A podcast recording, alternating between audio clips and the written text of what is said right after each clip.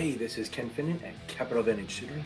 It's my job to get you past the SIE exam. 14 customer accounts, so much fun. Okay, these chapters are boring. I'm trying to make them as good as I can, but not much I can do. So there are two types of accounts. There's a cash account and a margin account.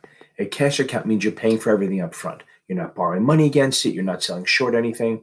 Maybe a covered call, but it is attached. So a cash account means you're paying for everything up front within four days, right? So settles settlement is T plus two. We talked about the last chapter. Um, Reg T settlement when the payment date is, is four days, T plus four or S plus two, settlement plus two. But again, cash account means you're paying for everything up front, all of it. Ah, let's not say up front. Let's say you're paying for everything, the entire amount. Buy $100,000 worth of stock, I pay 100 grand. Now, a margin account is a little different. It's where you're borrowing the money to buy. Like when somebody buys a house, they don't pay for the whole thing, they pay for a portion of it. So, margin account is you want to buy $10,000 worth of stock, they only make you deposit 50%. That's the Reg T requirement. That's the initial deposit. So, if you want to buy stock in a margin account and you want to buy $10,000 worth of stock, you put down five. You want to buy 20, you put down 10. They do have some limits we're going to talk about, but that's the kind of thing. So you're putting down 10 and borrowing the rest, which you have to pay back at some point. And when you get to the series seven, if you are taking the seven, then you will have to do the math on that. But in this one, you should not have to. So if you're if you, it's a long margin account, you're borrowing money from the dealer to buy stock, like a mortgage. You buy a house, you borrow money from a bank, and that is like leverage. On the short side, if you're shorting stock, which we talked about before and I have a video on it, I can put it here, here, wherever it goes um, it's basically you're borrowing the shares. So whenever you sell something short, it has to be done in a margin account because you're borrowing. So it's a good way to remember. If you see the word borrow, either funds or shares, it's going to be in a margin account. Now, when we open up a margin account, there's rules because you're borrowing money. So we have three things that you have to worry about. Inside the margin agreement, okay, inside that when you open the account, do the new account stuff, that's fine inside the new account form is the with this margin is called a margin agreement. The margin agreement has to be signed by the client. This is the first thing you have to sign okay? The new account form isn't signed but this one is. So the credit agreement is basically just what the terms of the loan are interest rate all that crap. That has to be signed. The hypothecation agreement is just saying it's called the pledge if you want to call it. Your take so if you buy $10000 worth of stock you're going to put down five and borrow five you're borrowing that five. They're going to use the 10,000 in stock that you bought as collateral for the five you're borrowing. That's hypothecation. And if you see the word rehypothecation, that's just the broker dealer taking 70% of your or 140% of your debit balance and sending it to a bank and getting the money to lend you. That's not on this exam, I would think not. But rehypothecation, God forbid you see it, is the broker dealer pledging that your securities to the bank to get the money to lend you. Now, the loan consent form is is optional. You don't actually have to sign it, which means you don't have to agree to it. Okay. If you own stock in a margin account and you sign the loan consent form, you're allowing the broker dealer to lend your shares to other broker to other people who are shorting the stock. Remember, when you short stock, you have to get a borrow. Where do they borrow from? Margin accounts. So the loan consent form, the loan consent agreement is optional. You don't have to agree to it, which means you don't have to sign it. And that's just saying you're going to allow your shares to be borrowed, shorted, lent, whatever you want to call it, to a short seller. So when you open up a um, margin account, you're going to get a um, disclosure document. It's just basically a. Mar- always remember this one. Whenever you have a disclosure, if you hear the word disclosure, it's always the first thing. Okay. So option disclosure, margin disclosure, it's the first thing you do. Disclosures come first. So the disclosure doc, if I say that word one more time, I'm gonna shoot myself. Margin disclosure, oh well, margin disclosure statement is basically just listing all stuff like they're risky, you can lose more money than you deposited, we can force the sale, stuff like that. All the disclosures about margin. That they can change the maintenance and all that other stuff. Let's say you want to open an options account. This is what I tell everyone. Remember this DATO 15, D A T O 15. Remember that, okay? So DATO 15, when you open an options account, first. You have the disclosure doc. Boom, disclosure again. Then you get it approved. That's the A by a registered option principal. Then they can start doing trades. That's the third DAT, disclosure approval trade. The O, O15, is the options agreement. The options agreement is after it's been approved and you started trading, you have 15 days to return it. You have 15 days to return it signed. If you don't return it signed, then you can only do what they call closing transactions, which means if you bought a call or bought a put, you can only then sell those calls or puts. If you shorted a call or shorted a put, then you can always buy them back. So if you don't return the options agreement within 15 days, then you can only do what they call liquidating transactions, which means getting rid of your position. They can't force you to do anything, but that's all you're allowed to do. So remember, date 15, disclosure, approval, trade, options agreement, 15 days later. Love it. So discretionary accounts cause a big problem because people don't really understand what it is. Discretion, okay, discretion versus non discretion. Non discretion means I'm the register rep. I call you up and say, hey, Larry, Bobby, Mary, great names. Um, do you want to buy this stock? I think it's a good buy. You say yes, and I do it. I don't, I can't make decisions on my own. I can solicit, I can call you up and say, I think you should do this, but you still have to say yes. It can be verbal, doesn't have to be written. But on the other side, we have discretion. So discretion is where you let me, you're the customer, you let me, the register rep, actually do trades without telling you ahead of time. You're going to get a confirm. Two days later, you get a confirm what we did, but you won't know what we did when I did it because I don't need to ask your permission. So I can do any suitable trade. Okay.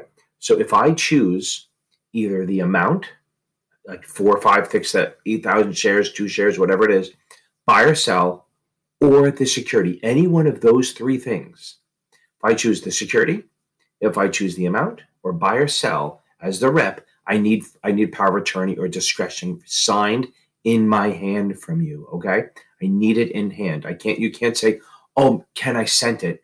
It doesn't matter. If I don't have it in my possession, can't do anything. Now, there's different levels of that. But before I go there, so if I so if you call me up and say, Ken, buy a thousand shares of IBM and you hang up, I can do the trade because you gave me the buy or the sell you gave me the amount and you gave me the security. If I'm just choosing the time of day to do it and the price, then it's not discretion. That's just kind of not held. I don't need written approval for that. I just, if you give me the three things, then we're good to go. Now, if I get discretion, it has to be in writing. There's two levels. There's limited and full. Limited means I can do any suitable trade. Now there's there's levels. Like basically the limited is the most basic one is I the rep can do any suitable trade on your behalf without getting your permission. Then you can range it up to all different permissions. Like I can do, I can, I don't know, I can open a margin account for you, or I can pay checks for you, or I can withdraw my fees. There's different levels, all the way up to full power of attorney, which is basically saying I have control of your account. I can write checks, I can pay your bills, I can do trades, I can withdraw money, I can send money to your kids, I can do all that. A lot. That's like the golden manna from heaven, right? For um for like a register rep or investment advisor is to get all of that because they charge fees for that and they're controlling your account. So that's full power of attorney. Now remember something full power of attorney dies at death. Okay. So if, if you gave me power of attorney and then you die, it's done. It ends. Even if you see the word durable, it doesn't freaking matter. All power of attorney ends at death, no matter what. Also, it ends at, it ends at incapacitation. So if you get God forbid, no, but if you get into a coma or you're under, say you're whatever, whatever happens, say you're out for two weeks, maybe you're being on a ventilator or something, very apropos for 2021 or 2020. Um, you can't, the power of attorney is gone for that point unless you do what they call durable.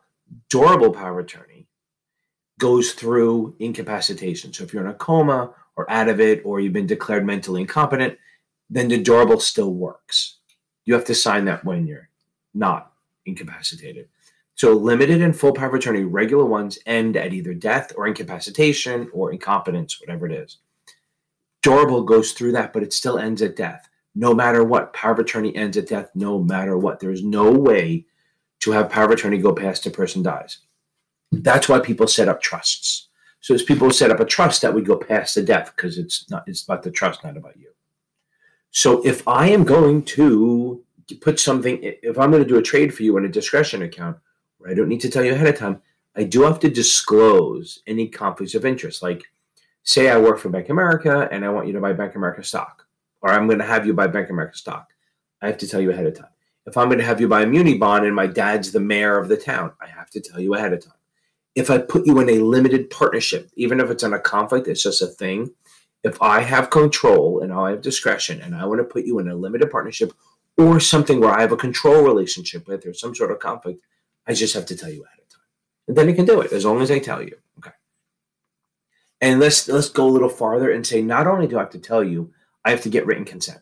I have to get so those three things. So if I'm going to put you, I can do any suitable trade, but if I put you in something where I have a conflict, I have a control relationship, or um, it's a limited partnership, I need your permission before I do the trade.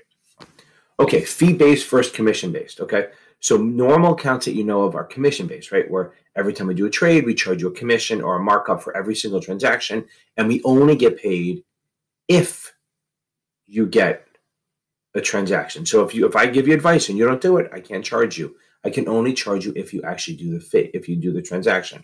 The fee based is more like I'm getting a percentage of assets under management. Like if you have a million dollar portfolio, I charge you 10 grand a year or 5,000 a year, whatever it is. And that as a wrap fee, usually that's what it's called a wrap fee, will cover all of your costs. So even if you trade a lot, you're only paying that five grand a year or trade a little bit, you're paying five grand. And that's why someone who doesn't trade a lot, the fee base is probably not the best way. Fee base is usually better for someone who trades a lot because if you're paying one fee, per month, no matter how much you trade, the more you trade, the better it is. Okay, so we have educational accounts. So we have two types, the Coverdell and the 529. We'll go down the list. Coverdell is, is monitored and controlled by the federal government. There's a lot of stupid rules then. So one, they have an income limit, which you don't have to know. They're just if you make too much money, boom, you can't put any money in it. There is a contribution limit of two grand a year. Boom. The next one is at 18, the kid has to get it. So if you put two grand a year into it, and then when they turn 18, they have to give it to the kid. Okay. That kid has to use it by the time they're 30. If they don't do by the time they're 30, they, they're going to basically have a, um, basically have to pay a penalty and taxes on it. Okay. Now, the good things are one, it can be used for any education, K through 12 and uh, college, and you can choose your own investments. You have you're pretty unlimited in what you can choose as long as it's suitable.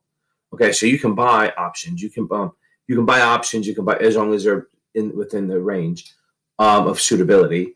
You can buy mutual funds. You can buy specific stocks. You can buy treasuries. You can buy T bills. Whatever you want to buy, you can do. That's the thing. So you are controlling your own destiny on that. The next one is a 529. It's for college. Now, they did change it where you can use some of it for high school and stuff, but for the most part, this is for college savings. You put it in. It's run by the state, so the federal doesn't have a lot of rules on this. So here's what here's what the good thing is.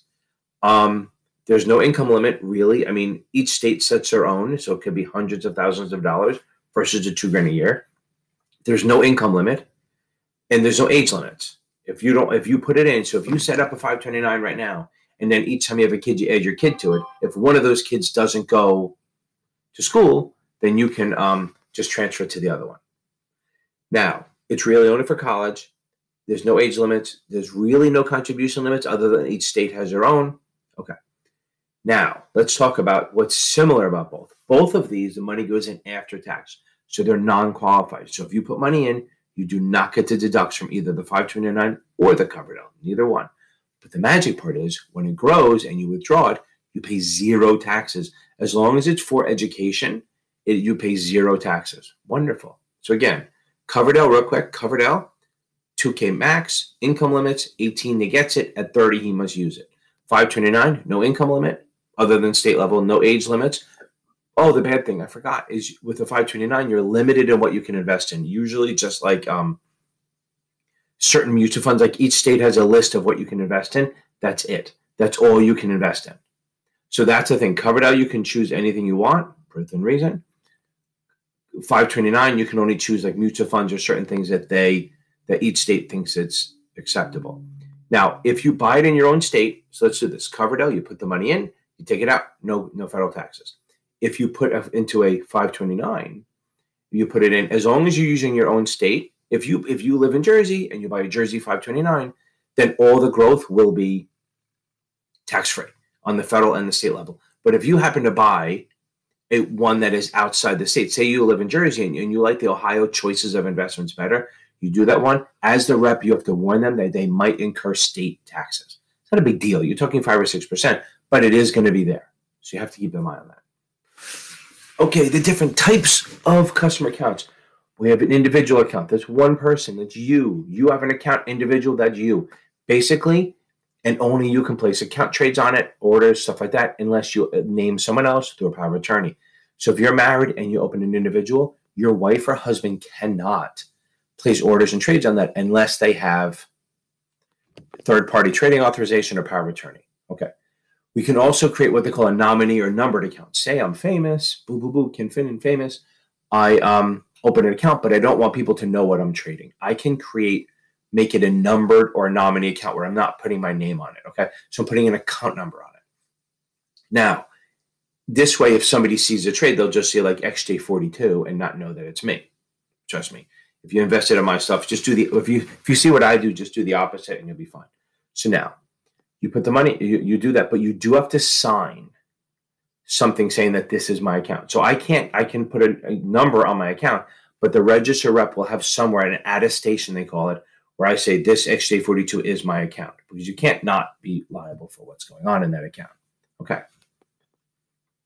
A joint account. These are more than one, one, two, three, four, five people. So let's go through it. So there's two, there's two main types. Let's see if there's any more they list. No, that's okay. So now the two main ones are joint tenants with rights of survivorship. That's one, and most accounts when they're set up are that's the default. The other one is tenants in common. Joint tenants with rights of survivorship. Think each person fully owns the account. We can both but we can both execute trades. It's both our money. If we take the money out, it has to be the check has to be written to both our names. Okay. Now, here's the difference. If I have an account with you guys and I get hit by a bus and die, the entire account goes into your name. Boom, it's your account now. Okay. So that's the joint JTWROS or joint tenancy with rights of survivorship is if joint rights of survivorship means if the one person dies, it goes across to the other person on the account. And it could be five people on there. One person dies, the rest of them get it. It stays in their account. That's rights of survivorship. Okay. And that avoids probate because it's already written what's in there. Again, probate, not again, probate is when the court gets involved and decides where your money goes. So if you have strict guidelines on where your money goes, probate shouldn't be that big a deal. But this one, there's none. Boom, joint rights of survivorship. I set it up. Uh, if me and you three, if I die, you guys get my money. Now, tenants in common, joint tenants in common, joint tenancy in common. It's you and I open an account. I put in forty thousand. You put in sixty thousand. That's our percentages.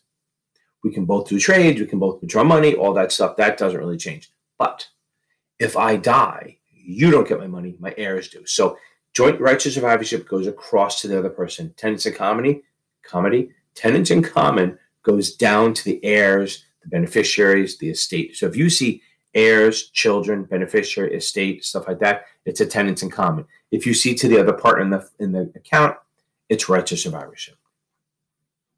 Also remember, that um, when they open the account, it's going to be under one tax ID number.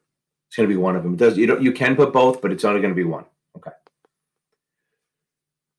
Corporate accounts. We open a corporate account, that means we want to have a basically a, an account with a corporation. Okay. So here, let's here's what it is. You need all the background information, but what you do need is you need either the resolution or the corporate charter. The resolution is created by the board of directors that make that basically allows someone to run the account should open any kind of account, you need the corporate resolution the list that says Johnny Jones is allowed to open an account for PepsiCo. That's what you're talking about. That's the resolution. And it says where they can do margin or options, stuff like that. If you want to have a margin or options account, you need the corporate charter. So basically, that's the charter is just a document saying that the corporation is allowed to have this type of account. So the resolution you need for everything. For options or margin, you need the corporate charter also. Boom. Now, on a partnership account, the partnership account is basically it's not like a it's not like a joint account. It's a partnership, like a limited partnership or something like that. You need all the information from the partnership. You need the partnership agreement, which will actually authorize who can do trades and all that stuff. Okay, so the partnership agreement lists who can do trades, what whether the partnership's allowed to have an account, stuff like that. Okay. Now, any kind of account where it's not an individual or a person, like say it's a partnership or a corporate, you have to have what they call an authorized trader. You have to have a list of authorized traders. which is a list of people who can enter trades and, and give you instructions for the account. So you always need a list of authorized traders because it's different. So if I open an account with you, you know it's me. But if a corporation opens it, you have to make sure like the truck driver for Pepsi doesn't call up and give nothing wrong with that job, but he shouldn't be making investment decisions. So it's just a list of who can do trades. A trust is like an account where you set it up, you hire a trustee to manage it. But it's like, you know, if you have a lot of money or even a little bit, you set up a trust, like a separate account. Here, we'll call this a trust. You put this in here and you put the money in here or assets, whatever it is, and then you hire a trustee to manage it for beneficiaries. So say you have three kids, you want to make sure that you're okay. So you set up a trust, you put your money in there, and you hire a trustee, which could even be yourself, who manages that money for the for the beneficiaries as a whole, not the oldest, not the youngest, not the loudest, all of them as a whole. So it has to be suitable for all of them. Now, there's two types of trust. There's revocable and irrevocable. Revocable means you put the money in and you can always take it out. As the grantor, the grantor is the person who set it up and funded it. So if I set up the trust and I put money in it and it's revocable, I can take the money out and change anything I want. The problem with that is that I don't get the legal protection. So if I do a revocable trust and then I get sued, this is part of my estate and it becomes taxable or attachable if you want if I get sued. An irrevocable one means I put the money in and I seal it off. I can put more money in, but once I put it in there, I can't take it out again. So it's no longer mine. So if I put the money in there, not fraudulently, but, but if I put money in there and then I get sued, that money can't be touched. So irrevocable means you can take the money out after you put it in and change the rules.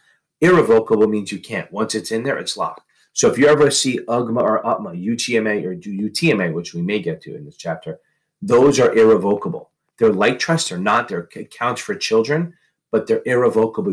Once you put the money in, you can't take it out.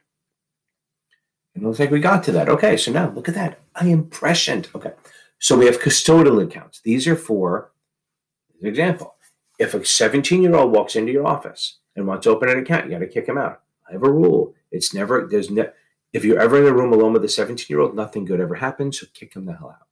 So anytime that you have a child under 18 walk into your office, you have to kick him out. Sounds like good advice. Okay. So the point is, you will get a question on that. Can you open an account for a 17 year old? No. Can you open a joint account with a mother and a child for a 17 year old? No. It sounds like you could, but you can't because a 17 year old is not legally allowed to sign a contract. So if they're under 18, you if they're close to 18, you make them wait a month. But if they're under 18, you either open an UGMA, UGMA, or UTMA. Depending on the state you're in, that decides. So these are for Uniform Gift to Minors Act, Uniform Transfer to Minors Act. Couple things. When you set one up, it's one to one. One custodian who manages it and one child. Okay? Either one of those. It's never two children, never two custodians, ever. So if you have two children and you and your wife want to open up accounts, you can open one for Bob and your wife can open up one for Bob. They're, they're separate. And then Mary, you can open one with Mary, and then your wife can open one for Mary. But they have to be one custodian, one child. Now, and anyone can donate money to it. It's just the custodian has to be one to one. Now, the main difference is here. The UGMA, you're limited what you can put in. It's pretty much just securities and cash. Once the kid turns 18, you have to give it to them and they can do whatever they want. Um, the taxes are going to be paid by the minor, but we'll get to that. So UTMA is a little more open. So you can put more things in there like baseball cards or anything that is collectible. So anything that is collectible, you can put into the UTMA. But the difference is you can control when they get it. So you can limit it to like they can't touch the money till they're 21, only up to 25, depending if the state allows it. So UGMA, restrictive, 818, it's a kids. UTMA, it can be up to 21, as late as 25, depending on the state, and you're allowed to do some more things. Now, back to this. Any money that goes in there, the taxes, any money that's gone in there is fine. It is what it is. But any tax, any earnings it has is taxable to the minor, which means it doesn't mean you have you know little Johnny eight year old paying the taxes. It's just going to come out of the account. The custodian will write the check, but it's the minor's responsibility. So the minor, it will come out of the minor's account. Remember that the minor pays the taxes. They don't write the check. They just it comes out of their account. Okay, so everyone talks about this. What's the max you can put in? There is no max. But everyone gets confused at this. The maximum you can give to any one person at any one time each year is $15,000, without having to pay taxes. So if you put in 50, if you give, so you guys can send me a check for 15 grand and it's not taxable to either one of us. If you give more than 15 grand, the amount over 15 grand is taxable to the donor. So I'm not telling you to send me money, but if you want to, you can. Um, super chat that works in the lives. So now, if you put money into if you if I give I open up an UGMA um, account and I put in 15 grand, I can do that every year and there's no tax problems. Anything more than that, I'm gonna have to pay taxes. I'm the donor, I'm gonna have to pay taxes on everything above the 15,000. Now, if I'm managing the account, I can you say I hire you to manage the account, you can charge a fee for it. You can charge a reasonable fee for managing the account. It's if trustee accounts, any kind of account where you're managing it for someone else, you're allowed to charge an acceptable fee. Also, if you're managing the account and you're not good, say you're 22 year old, you just got the business, and your parents go, "Hey, listen, I want to open up an account for your brother. Can you manage it?" Well, you're still too young or inexperienced to do this. So what you can do is you can actually designate a third party, like another investment advisor or a rep or an older person who knows what they're doing, who can manage it. You still have to be responsible for making sure it's okay, but you can. It's it's prudent to have someone else who has more experience to manage the money. So traditional IRA, if you put money in a traditional IRA, it goes in pre-tax. It's an account that you set up for your retirement. So you put it in pre-tax, which means you don't pay taxes on it. Which, which, if you want to explain it this way, is if I make 50 grand a year and I put six grand into my IRA, I get to reduce my taxable salary by six grand. So technically, according to the IRS, I only made 44,000. So that means the money's never been taxed. So it goes in, you don't pay tax on the money now. You can bet you can buy, you know, you can buy stocks, bonds, stuff like that. You can do certain, you can invest in a lot of different things on it. And as it grows, you don't owe taxes on it until you withdraw it. And the earliest you can withdraw it without a penalty is 59 and a half. That's pretty much all retirement accounts. Most retirement accounts, you have to wait till you're 59 and a half to withdraw the money. Once you're at 59 and a half, you can withdraw it. And then you have to start withdrawing it you have to start by the time you're 72. It used to be 70 and a half. Now it's 72. So once you hit 72, you have to start withdrawing the money or they start penalizing you up to 50%.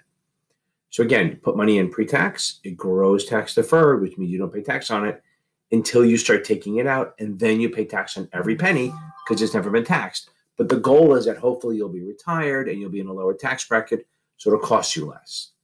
Um, couple things though. So if you want to open an IRA, you have to make sure that you have earned income. You have to have earned income. That means salaries, wages, royalties, stuff like that. You can't use passive income like limited partnership stuff.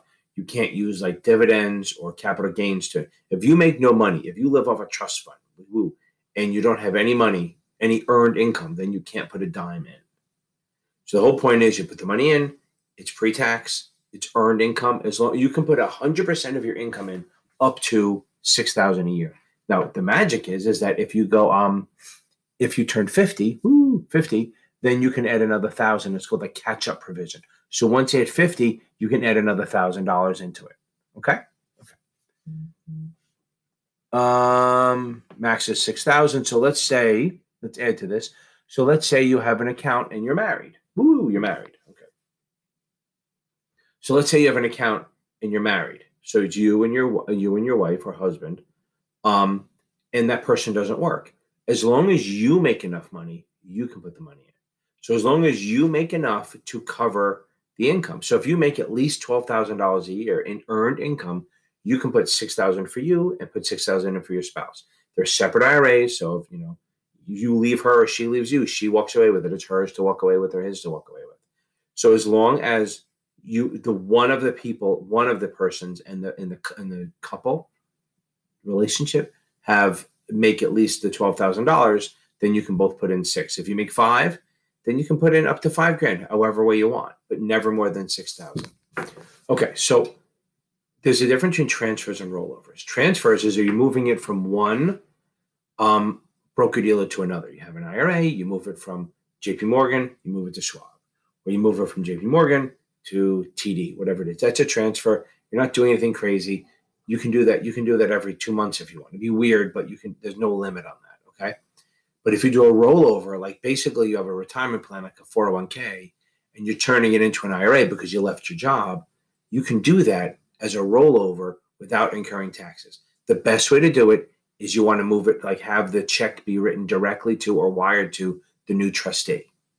Like if you have the account of your old job, say it's at Fidelity, and you want to move it to Schwab as an IRA, just have Fidelity do the check right to Schwab, and then you don't have to worry about it.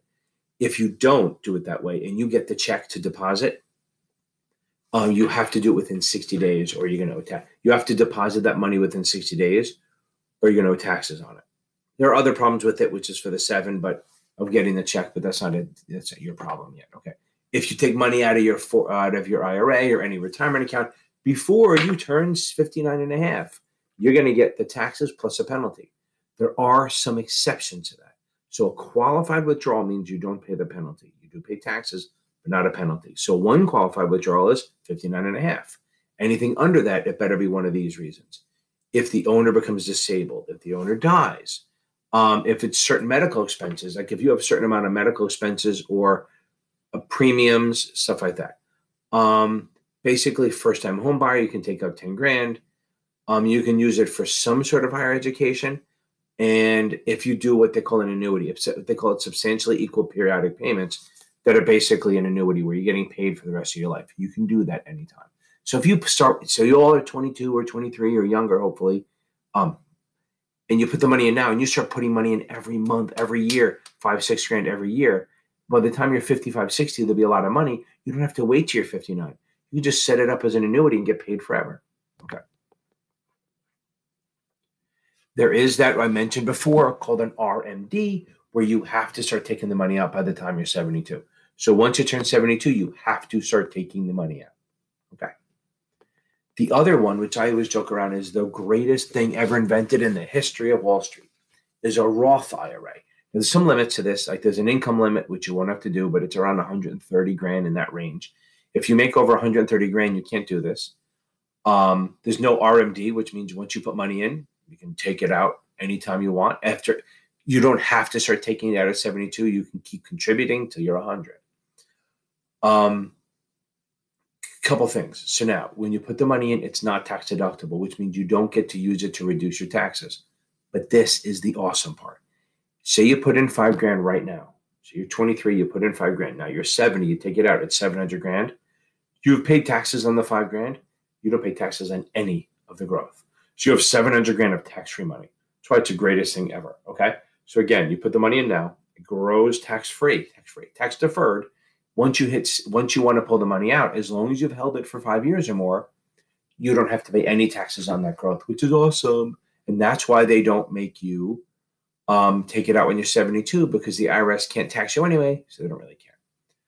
Couple things though. Again, one, if you make too much money, you can't do it. Although there's a little backdoor called the backdoor Roth, where um, if you make too much money, what you can do is you can open up a regular IRA, put the money in there, and then roll it into the Roth. You have to pay taxes on it when you roll it, but it's, it's a way in, and it's not like it's not unheard of, and it's not illegal. They built it in in there. Okay. So if you want to take the money out, you should be 59 and a half or older. But if you want to take it out before that, you can if if just like the other one, if you died or disabled, you use it for a home uh, first time home buyer, medical expenses, and use for college. Okay they um if you don't if you don't f- fall under one of those rules then you will have to pay taxes and a 10% penalty. What's kind of cool is that you can after you've held it for five years you can actually take the principal out. So if you put in five grand for 10 years and then after 15 20 years you want the money you can take out all the money you put in without any taxes. Then you just let the, the stuff that you that grows grow okay? All iras both iras have contribution limits. You can put in six grand a year, up to 100% of your salary, up to six grand a year. Once you turn 50, you can add another thousand. That's the numbers, okay? The difference is if you have a regular IRA and you make a shitload of money, you can still put money in. If you make a shitload of money, you cannot put in a Roth unless you do the backdoor Roth. Okay. You can put up to six grand a year up to your income, both. Both you have a spousal, you can do the extra six grand for your spouse. Once you turn 50, you can add extra thousand. That's the same for both. Here's where it changes. Traditional, the money's probably deductible that you put in. The Roth, it's not deductible, which means you pay taxes. On the regular, you're always allowed to contribute no earnings, uh, no income limit. Roth has an income limit. Traditional has an RMD, which means once you turn 72, you have to start taking it out. Roth does not have that. IRA, traditional IRA, withdrawals are subject to tax on the whole thing. Roth, no tax on it. Those are considered personal security uh, retirement accounts. So now we have corporate accounts, which are governed by ERISA, E R I S A. So if you see the word qualified, that means ERISA is involved and it's running the rules. Okay. So ERISA was created in the 70s to prevent corporations from abusing the retirement accounts and not managing it right and do that. So that's what they put this in. So ERISA has some rules. One, you have to, it's eligibility, which means that anyone who is who full time and over 21, if you offer benefit a retirement account for one person, you have to offer it for everyone. Full time means over 21 and at least a thousand hours a year, okay, which is around 25 hours a week. So as, if you offer it to one person, you have to offer it to everyone. That's non-discrimination. Then they have a vesting schedule. Remember, so some retirement plans like 401ks, the the employer could contribute money. Now that doesn't mean if you leave after six months you can walk away with that money. So they have a vesting schedule, which is like every year that you stay, you can take a bigger and bigger percentage of what the company put in for you. Usually after five years, it's going to be fully vested. That's kind of the rule. After five years, you are fully vested, which means any money, if you leave after five years, all the money they put in for you, you get to walk away with. If you leave before the five years is up, it's like a percentage. Like maybe after the first year, say they put in 10 grand for you, you can walk away with 20%, like two grand. It's a vesting is just what you can walk away with. And every year you're there, it grows. The percentage that you can walk away with grows. Okay. So the investment part, the investment part of this is controlled strictly by ERISA. ERISA makes rules on what you can and can invest in, meaning the company and how.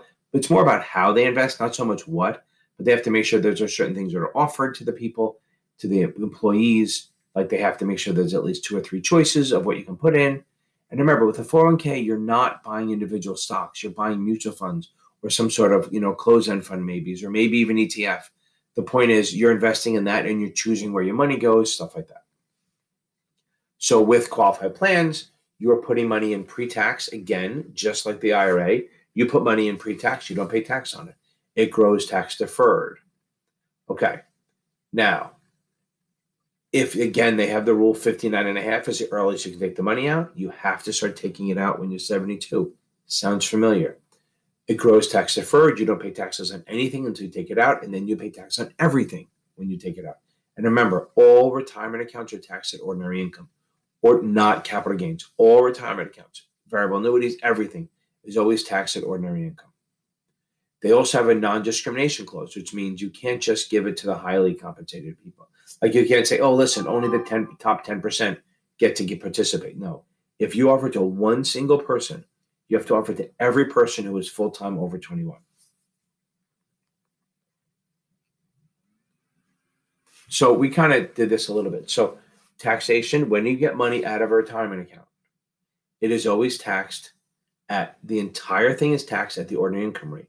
Ordinary income rate is what your tax bracket is 20, 30, 40%, 39%, whatever it is. That's a, the progressive rate. There's no capital gains tax on retirement accounts. If you put money in a non qualified account, that means you have paid taxes on the money, not a Roth I'm talking about, just a regular non qualified account. That means the money that you put in has been taxed. So that money has been taxed. They will not tax it again. So if you put in five grand into a non qualified account and it grows to a hundred, you will only owe taxes on the 95,000.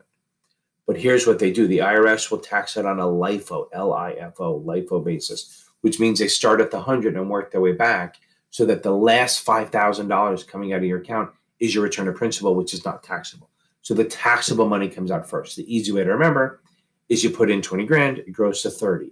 If you want to take out 15,000, the first 10 grand, which is the growth, is taxed. The last five grand is going to be your return of principal. Always remember return to principal, return to capital is never taxable. So we have a profit sharing plan. That's like basically you set up a plan, and then if the company has good money, if they have a good year, they can give you more, they can give you less. They can skip. Okay, there's no there's no requirement that they have to put money in in a year every year. They only do it if it hits certain benchmarks for the earnings, and it may not even hit them. And they may just go, you know what, we don't want to do it. The money in a profit sharing plan will be tax deductible, which means you will not pay taxes on it until you withdraw it. 401k, very similar. It's you set it up. I think I just talked about it, but I'm going to do it again. A 401k is a retirement plan. It's qualified, which means the money goes in pre-tax, which means it's not taxed. You put money in, the company can match if they want. They don't have to. They can change it every year. So they can go, look, we're going to match you up to the first 5% of your salary at whatever they want to do. There are limits, which you don't have to know, but there are limits how much they can put in and you can put in. That's not testable. But again, the money goes in pre tax and then it grows tax deferred. And when you take it out, you get to pay taxes on the whole thing. Wonderful. Again, same rules. 59 and a half is the earliest you can take it out.